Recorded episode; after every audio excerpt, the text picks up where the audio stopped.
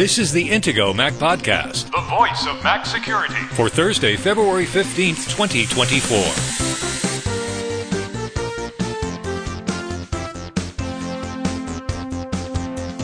This week's Intego Mac Podcast security headlines include Why was Apple slow to remove a dangerous fake app copycat from the App Store? EU regulators change their tune on iMessage. Apple finally releases new media apps for Windows users. And the Vision Pro is shipping. We took an Apple Store test view. Now, here are the hosts of the Intego Mac podcast veteran Mac journalist Kirk McElhearn and Intego's chief security analyst Josh Long. Good morning, Josh. How are you today? I'm doing well. How are you, Kirk? I'm doing just fine. I'm looking at the show notes that you've put in, and you're talking about something written in Rust. Isn't that a Neil Young song? Rust is a programming language, and we have started to see more malware written in Rust. Remember, we talked about Rust Bucket last year? oh, right. Okay. Well, now we've got a new Rust based malware. This one is called Rust Door. Rust Door is backdoor malware that's written in Rust. A backdoor is malware that gives a threat actor access to your computer so they can connect to it, they can send commands to it, they can tell it to exfiltrate your data or whatever it is they might want to use it for. Maybe they use it as part of a distributed denial of service attack, as part of a botnet but there's all sorts of things that backdoor malware can do. A lot of times it's just used to spy on you and and steal your data and things like that. Do you need to worry about it? What do you think, Kirk? What what do we always answer? I think if you're running Intego Virus Barrier X9, then you absolutely don't need to worry about it because we have already updated the virus definitions. Yeah, you're you're safe if you're using Intego virus barrier, so no need to worry. The one thing I want to point out is yes, I remember Rust Bucket, but I don't remember Rust as a programming language. I don't think I've really heard of the, I'm not a developer, but I am aware of the names of programming languages. Is this something new? Is this popular for some reason? Rust has been around since 2015, so it's not brand new, but it is starting to increase in popularity somewhat. Another one that we've seen a lot of malware start to get programmed in is Go, which has been around actually even longer. It started in 2009. But both of these are languages that have been uh, increasingly interesting to threat actors. They've started to experimenting with more Mac malware written in Go and Rust. Is this because it's harder to detect them because they're unfamiliar programming languages? No, and it doesn't particularly matter what language these apps are programmed in. We'll still be able to detect them just as easily. Maybe it just has something to do with the how comfortable certain developers are, developers of malware are with particular languages. Maybe that's what they learned in school. Maybe that's what, you know, they le- read about online. Maybe it's just a matter of they found some samples of malware that happened to be written in some of these other languages. And so they thought, oh, cool, I could adapt that and make my own malware based on that. Okay, so we have been hearing for years how safe the App Store is, the App Store for iOS and for Mac. And yet again, another fake app was found in the App Store. And this one's serious. This isn't just a random app. This is an app pretending to be a password manager. That's right. So this was kind of a problem. We don't know exactly how long this had been in the App Store, but it was sometime between January 16th and February 4th. And uh, on February 4th, there were a couple of people who had left negative reviews of this app, give it one star, and said that this is not the real LastPass, probably a scam to steal passwords. And a couple other people left similar warnings on February 6th. But it didn't start to get more mainstream notice until February 7th when LastPass wrote a blog post about this. And then it really blew up on February 8th. Everybody, all the major tech press was writing about this and saying there's a fake LastPass app in the App Store. So what really happened here? Well, wasn't called LastPass. It was called L-A-S-S P-A-S-S. It's so close to how LastPass password manager was spelled. And they even used an icon that was very similar, same exact color scheme. Now, it doesn't look exactly like it, but it's so close that this should have been something really obvious to whoever reviewed this app and decided that, oh, yeah, sure, no problem. Let's include this in the App Store.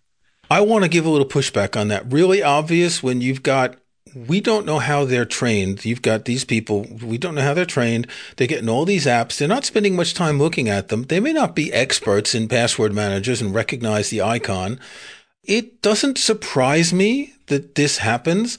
I think it's worth pointing out that LastPass, the official LastPass, is an app that we don't recommend and recommend that people avoid actually because they had problems with data breaches, which actually let hackers get into people's data vaults, so access their passwords. So I don't know if the actual LastPass is any worse than this fake one, but I think the problem with reviewers is that there are just too many apps and they can't compare them and they don't have the skills to look at these the way you and I would. You would think that there would be certain categories that they would have to check more carefully, right? Something that says it's a password manager that should spark a, a, a, more thorough review than normal apps. I doubt that's the case, but I don't know. Well, that's exactly right. And I 100% agree with you on that point because if you're talking about a password manager, it has to be something that you know that you can trust. It's using good encryption. It's not exfiltrating your data. Like we don't know what this fake LastPass app did, whether it was doing anything overtly malicious. I haven't seen any breakdown yet where somebody reverse engineered it and, you know, examined exactly what it did. But in any case, thankfully it was taken off of the App Store on February 8th later in the day, eventually after everybody had written about this, Apple quietly pulled it down. So they did remove it, but it took a while. The reason why it might have been as early as January 16th, if you happen to download this on a Mac, and look inside of the app binary, you'll find that most of the modification dates are going to show January 16th. So that means that the app was compiled on that date. Now, when exactly it was submitted to the App Store and approved in the App Store, we don't know. Interestingly, you could also maybe consider this the first Apple Vision Pro malware because this app could also be run on the Vision Pro. Because it's an iPad app or because there is an iPad version of the app. Well, yeah. So it's it's an app that was designed for iOS and iPad OS, but because you can frequently run iPad apps on a Mac. You can also download it onto a Mac through the Mac App Store. And you can also download it onto a Vision Pro because, uh, of course, you can download many iPad and iPhone apps on the Vision Pro as well. Speaking of the Vision Pro, we're going to talk about that new hardware device in the second half of this podcast because Josh tried one out. But first, let's get back to Apple finally officially splitting up iTunes into separate apps. And we talked about this, I believe it was last October, when Apple had made preview versions of some of these apps available on the Microsoft Store. Now there are final versions. So if you look at Apple's apps on the Microsoft Store, you have iTunes, and we'll discuss that in a minute why there is still an iTunes app. You have an iCloud app, you have Apple Music, Apple TV, and Apple devices. Music and TV, they do what you would expect. The Apple Devices app is what you would use to sync an Apple device to your Windows computer. Most people don't sync anymore. Everything's in the cloud, but you still need that possibility, sync and backup, which you do in the Finder right now. Now, interestingly, they still have a version of iTunes, and Josh was a bit surprised to see that. Yeah, uh, like I understand maybe keeping it around for some period of time and eventually are going to remove it.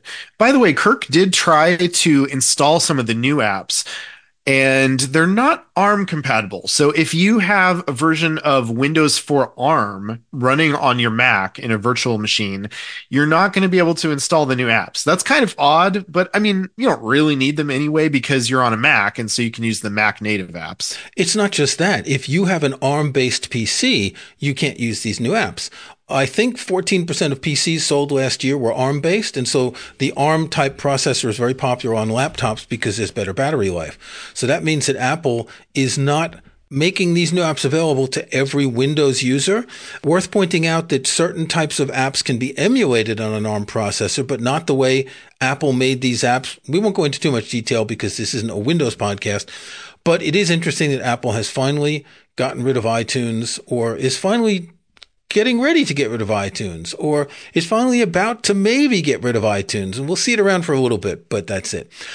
we've been talking about Apple's iMessage a lot recently because if you remember, there was that app, I totally forgot its name already, that tried to get iMessage on Android phones and it didn't work. And then they tried another Beeper Mini. Beeper Mini. That's what it was. You see, we mentioned that name so many times and we decided we would strike it from our memory because it was such a disaster. Well, we talked about the Digital Markets Act in the European Union last week, and the Digital Markets Act determined the gatekeeper companies and which of their products they consider to be important enough to be regulated by this act. In other words, which ones a company had a dominant position in the marketplace in. And they chose a number of Apple things, such as app stores on iOS, etc. But they have determined that iMessage is not popular enough in the European Union to merit regulation. That's probably a good thing, at least from my opinion. Now, obviously, there are different points of view on this, but I've always been kind of, I've always felt like it didn't really make sense for iMessage to have to open up or to have to, you know, somehow be cross compatible with Android apps and things. I, it didn't really make a lot of sense to me. And so I'm okay with this ruling. Uh, now, maybe there are people who will disagree with me. I know there are going to be people who disagree with me on this point, but I don't feel like it makes sense that Apple should be forced to open up the iMessage protocol to third party developers. As I've said before, there's a lot of functionality specific to iMessage that is specific to Apple platforms, like the ability to, you know, do Apple Pay and the uh, animations, you know, you can send a message and have it do fireworks in the background or things things like that. That kind of experience, if you open that up to third party developers, it's not going to be a great experience on the Android side of things if some other developer is having to implement those things, or you might be missing that functionality. That's just not a good experience. If you're using iMessage, it should be iMessage. That's my opinion. Okay, we're going to take a break. When we come back, we're going to talk about the Vision Pro and more. Protecting your online security and privacy has never been more important than it is today. Intego has been proudly protecting Mac users for over 25 years, and our latest Mac Protection Suite includes the tools you need to stay protected.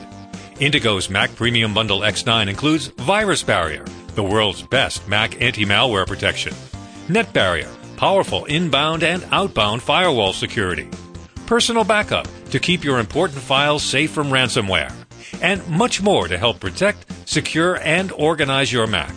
Best of all, it's compatible with macOS Sonoma and the latest Apple Silicon Macs.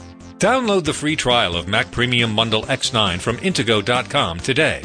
When you're ready to buy, Intego Mac Podcast listeners can get a special discount by using the link in this episode's show notes at podcast.intego.com. That's podcast.intego.com and click on this episode to find the special discount link exclusively for Intego Mac Podcast listeners. Intego, world class protection and utility software for Mac users made by the Mac security experts.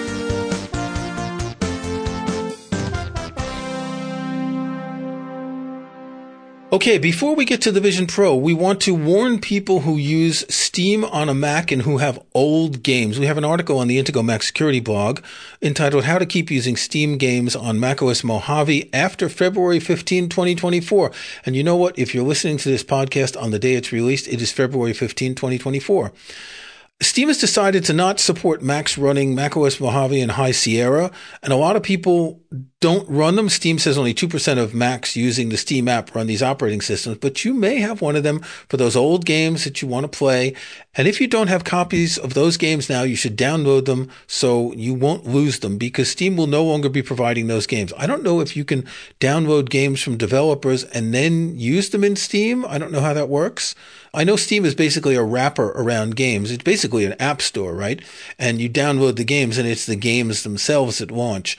So you might be able to get some of them other than from Steam, but then you would have to buy them, I assume, because Steam is an app store. And the reason why you might be still keeping an old Mac around to run some of these games that you got from the Steam store is that some of these older games are designed with 32 bit code. And that basically means that they're not going to run on more modern versions of Mac OS. And so some people have decided, okay, well, I'm going to keep an old Mac around as a gaming machine specifically to play my old games that won't run on my new Mac. And so if you are one of those people, just make sure that you've got Steam fully up to date. Make sure you've got those games downloaded and make sure that you launch them at least once just to make sure that if there's any first time setup things that those are all taken care of for you so that you can hopefully continue to play those games in the future. Now you may not have online functionality in the future for some of those titles. In fact, some of them are probably so old at this point that they may not work at all if they required internet connectivity. But at the very least, take a look at your Steam library if you if you've ever bought any games or downloaded any free games through Steam and make sure that you can still play them on your old Mac. Okay, we said we would talk about Apple's Vision Pro, and we have an article on the Intego Mac Security blog explaining what the Vision Pro is, who is it for, and recounting Josh's experience at an Apple store trying it out. Let's talk about what the Vision Pro is first. A lot of our listeners may not be paying attention to all the videos of people driving their Teslas while they're wearing a Vision Pro and seeing, you know, all the ridiculous uses of this. It's basically a VR goggle, and we discussed this a couple weeks ago. And you've got an Oculus, I think, and you can play games on it. You could buy five Oculus goggles for the cost of one Vision Pro. Is that it? Something like that? Something like that. They're called Meta Quest now, but yes, it was called, I think, Oculus 2, I think is what I have. Yeah. Yeah. So it's kind of like the difference between a Datsun and a Ferrari in a way. Do they still make Datsuns? I'm thinking back in the old day, the Datsun was the prototype of a cheap car. It's a fancy device. It's expensive at $3,500. What it does is augmented reality and virtual reality, and Apple calls this spatial computing, which I don't know. You know, they, they came out with spatial audio as a term for what's more commonly called immersive audio now. Spatial computing is the idea that it's like Minority Report, kind of, but you move around and you see things in a virtual plane in front of you. We discussed this recently, and it's it for me. It's really a solution in search of a problem. It's too new a device with too few really killer apps to make any sense. For now, it's basically running, well, it can run iPad apps. It can mirror the screen of your Mac and there can be some sorts of native apps. And from what I've read, the watching a movie with the Vision Pro is quite impressive. You can have this really big immersive screen. But it's a first generation device. It's got a long way to go. And we sent Josh out on assignment to his local Apple store to try it out over the weekend. Why don't you tell us about your experience, Josh? You should have gone there with a microphone and recorded or a GoPro and you should have recorded the whole thing. Yeah, I'm not sure if they would have let me do that, but in any case, I, I did try it out. So I signed up for the 30 minute demo and and went in to to see exactly what this device would do. And obviously I, I kind of had some idea in advance because, you know, they do have, there have been some, several videos that Apple has put out kind of showing what the experience is like and even instructing on how to use it. So you don't necessarily need to go and experience it in person to get a pretty good idea of most of the functionality. Now it's interesting that you mentioned that watching a movie is one of the really positive experiences. As part of this 30 minute demo, they do have you try out the Mario movie in 3D and you you can you know expand the window as much as you want.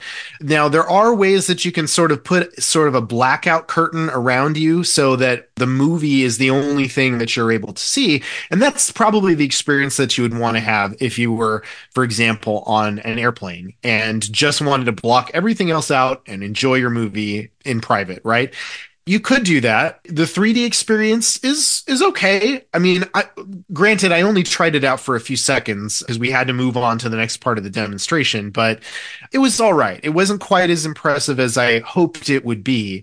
But I guess one nice thing that I can say about it is because you can expand the viewing window, you can have it go to kind of the ends of your peripheral vision. So it'll feel a little bit more like you're actually there in the movie from at least that certain perspective. So one thing that I find a little bit disturbing is in all of the videos that I've seen. So you can record video on the device and a lot of people have done these reviews and you can find them on YouTube all of the videos show people with these screens in front of them and their surroundings behind them. And a lot of the windows have translucent elements. And this seems to me really distracting. You know, one thing about working on my Mac is I've got a desktop background behind my windows and I'm not seeing the stuff on my wall. I'm not seeing my cat walk by or I'm not seeing the light come through the windows. It doesn't distract. And I find that a little disturbing. Now, you said you can put a background in. I think people are showing it with this, I want to say augmented reality, which is the sense of you're seeing your actual surroundings with something on top of it. They're using this as, as a demonstration to show that you're in a situation, right? Instead of being blocked off. But it doesn't seem to me very productive. Now, Apple's touting this as a productivity device that you can work with apps. And did, did you try to type on that virtual keyboard, which is, you know, as someone who touch types, I can't imagine like typing on that keyboard in the air. That was not part of the demo. And maybe there's a good reason for that.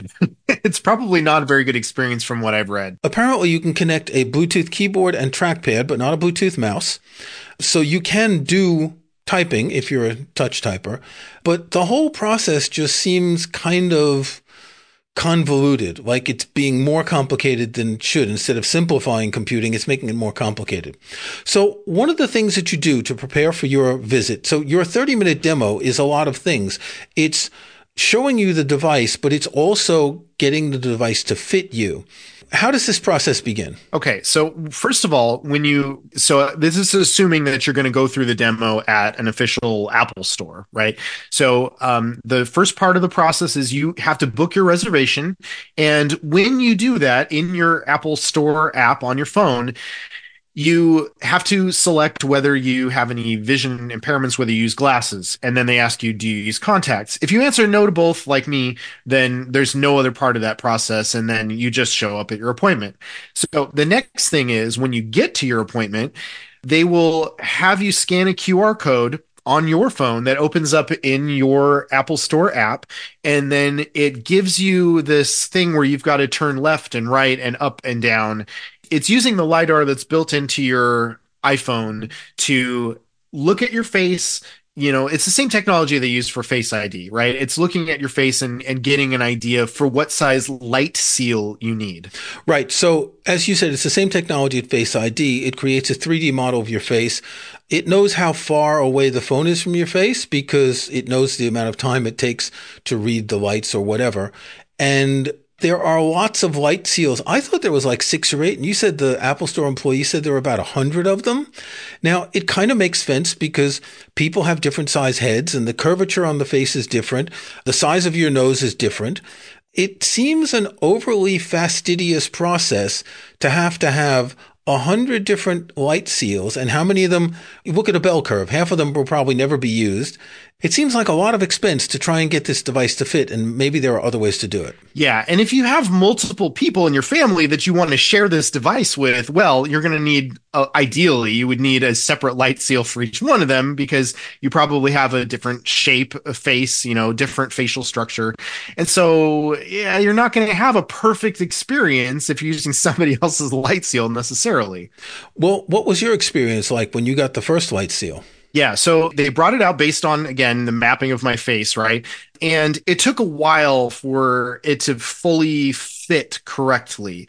And I pointed this out a couple of times right at the beginning of, of the demo. I'm like, well, you know, I'm still seeing this big gap right here on the underside where I'm getting a lot of light bleeding through. Like it's a big gap. And so one of the other Apple employees who was kind of assisting the person giving me the demo said, try moving the back of the headband down. Oh no, try moving it up. Okay, now try twisting that little side adjuster thingy on the on the right side. And so finally we got it so that it closed up and now I didn't have those big giant gaps, but I still had a gap over my nose and I pointed this out to the Apple store employees and they were like, "Oh yeah, that's normal." And I'm like, "Well, I, I've still got light bleeding through. That's normal?" Like you went to all this trouble for thirty five hundred dollars. That's not normal. Yeah, that seemed weird, right? I mean, now I know it's not it's not a lot of light bleed through, but the fact that it was distracting to me enough that like I had I for felt- thirty five hundred dollars, any light bleeding through is too much light bleeding through. It's simple. This is not a five hundred dollar game thing. The the thing is, we were talking about this before. If, if you've ever had a crown of a tooth, they do a mold with a type of plastic that hardens really quickly. That's what they need to put on your face, something like that to get the exact shape of your face. Either they're assuming that the LiDAR gets the exact shape and maybe it does well enough, or they need to make custom light seals instead of fitting you with one of the hundred different ones. Maybe they need a thousand different. I see an opportunity for third party aftermarket light seals. Yeah, custom light seals. But as you said, if you want to share it with people in your family, they each need their own light seals as well. What do you do when you've got a kid who's 12 years old and he turns 13 and his face shape has changed and he's gotten a little bit bigger? I mean, for adults, your face isn't going to change a lot, but for children as they grow, it's a, a, big difference. I don't know how much they cost. I don't think they're very expensive. I think they're $30 or something if you want to buy additional ones. But still, that seems like for all the magic of the Vision Pro, that seems like you're seeing behind the curtain there about the difficulty of getting this to fit on people's faces. I'm just thinking of I'm not a skier. I've been skiing a few times in my life and I've hurt myself skiing, so I don't do it anymore. But ski goggles have that soft foam that fits on any face. And it's not trying to be some fancy Jony Ive designed light seal. It's just soft foam. And maybe Apple needs a different type of foam that's more adaptable to different faces. Okay. So I need to talk about what I actually did find impressive because most of the demo was not really that impressive to me. Again, I kind of already had a pretty good idea of what to expect going into it. So the thing that I really wanted to see is okay, so I I I know a lot of this stuff, but I want to see like is there anything that actually feels magical and is different from what you see in all these product demonstrations that are filmed and available online, right? The one thing that I have to say that Apple has done far better than Meta has done at this point is immersive experiences. Now, I kind of briefly mentioned that there are like landscape type things that, so if you want to be in, I think Yosemite is one of them, there's a beach, there's like kind of an open plain in the middle of a, a forest at night or something like that. And these kind of experiences are really interesting. And of course, you can put up your, you know, work environment in them if you want. You can put up apps in these environments, but if you just want something for meditation, that could be a really nice experience to to just, you know, sit there and enjoy and listen to sound effects and watch water ripple in front of you and things like that. That's a kind of cool experience. But the really amazing one better than anything else.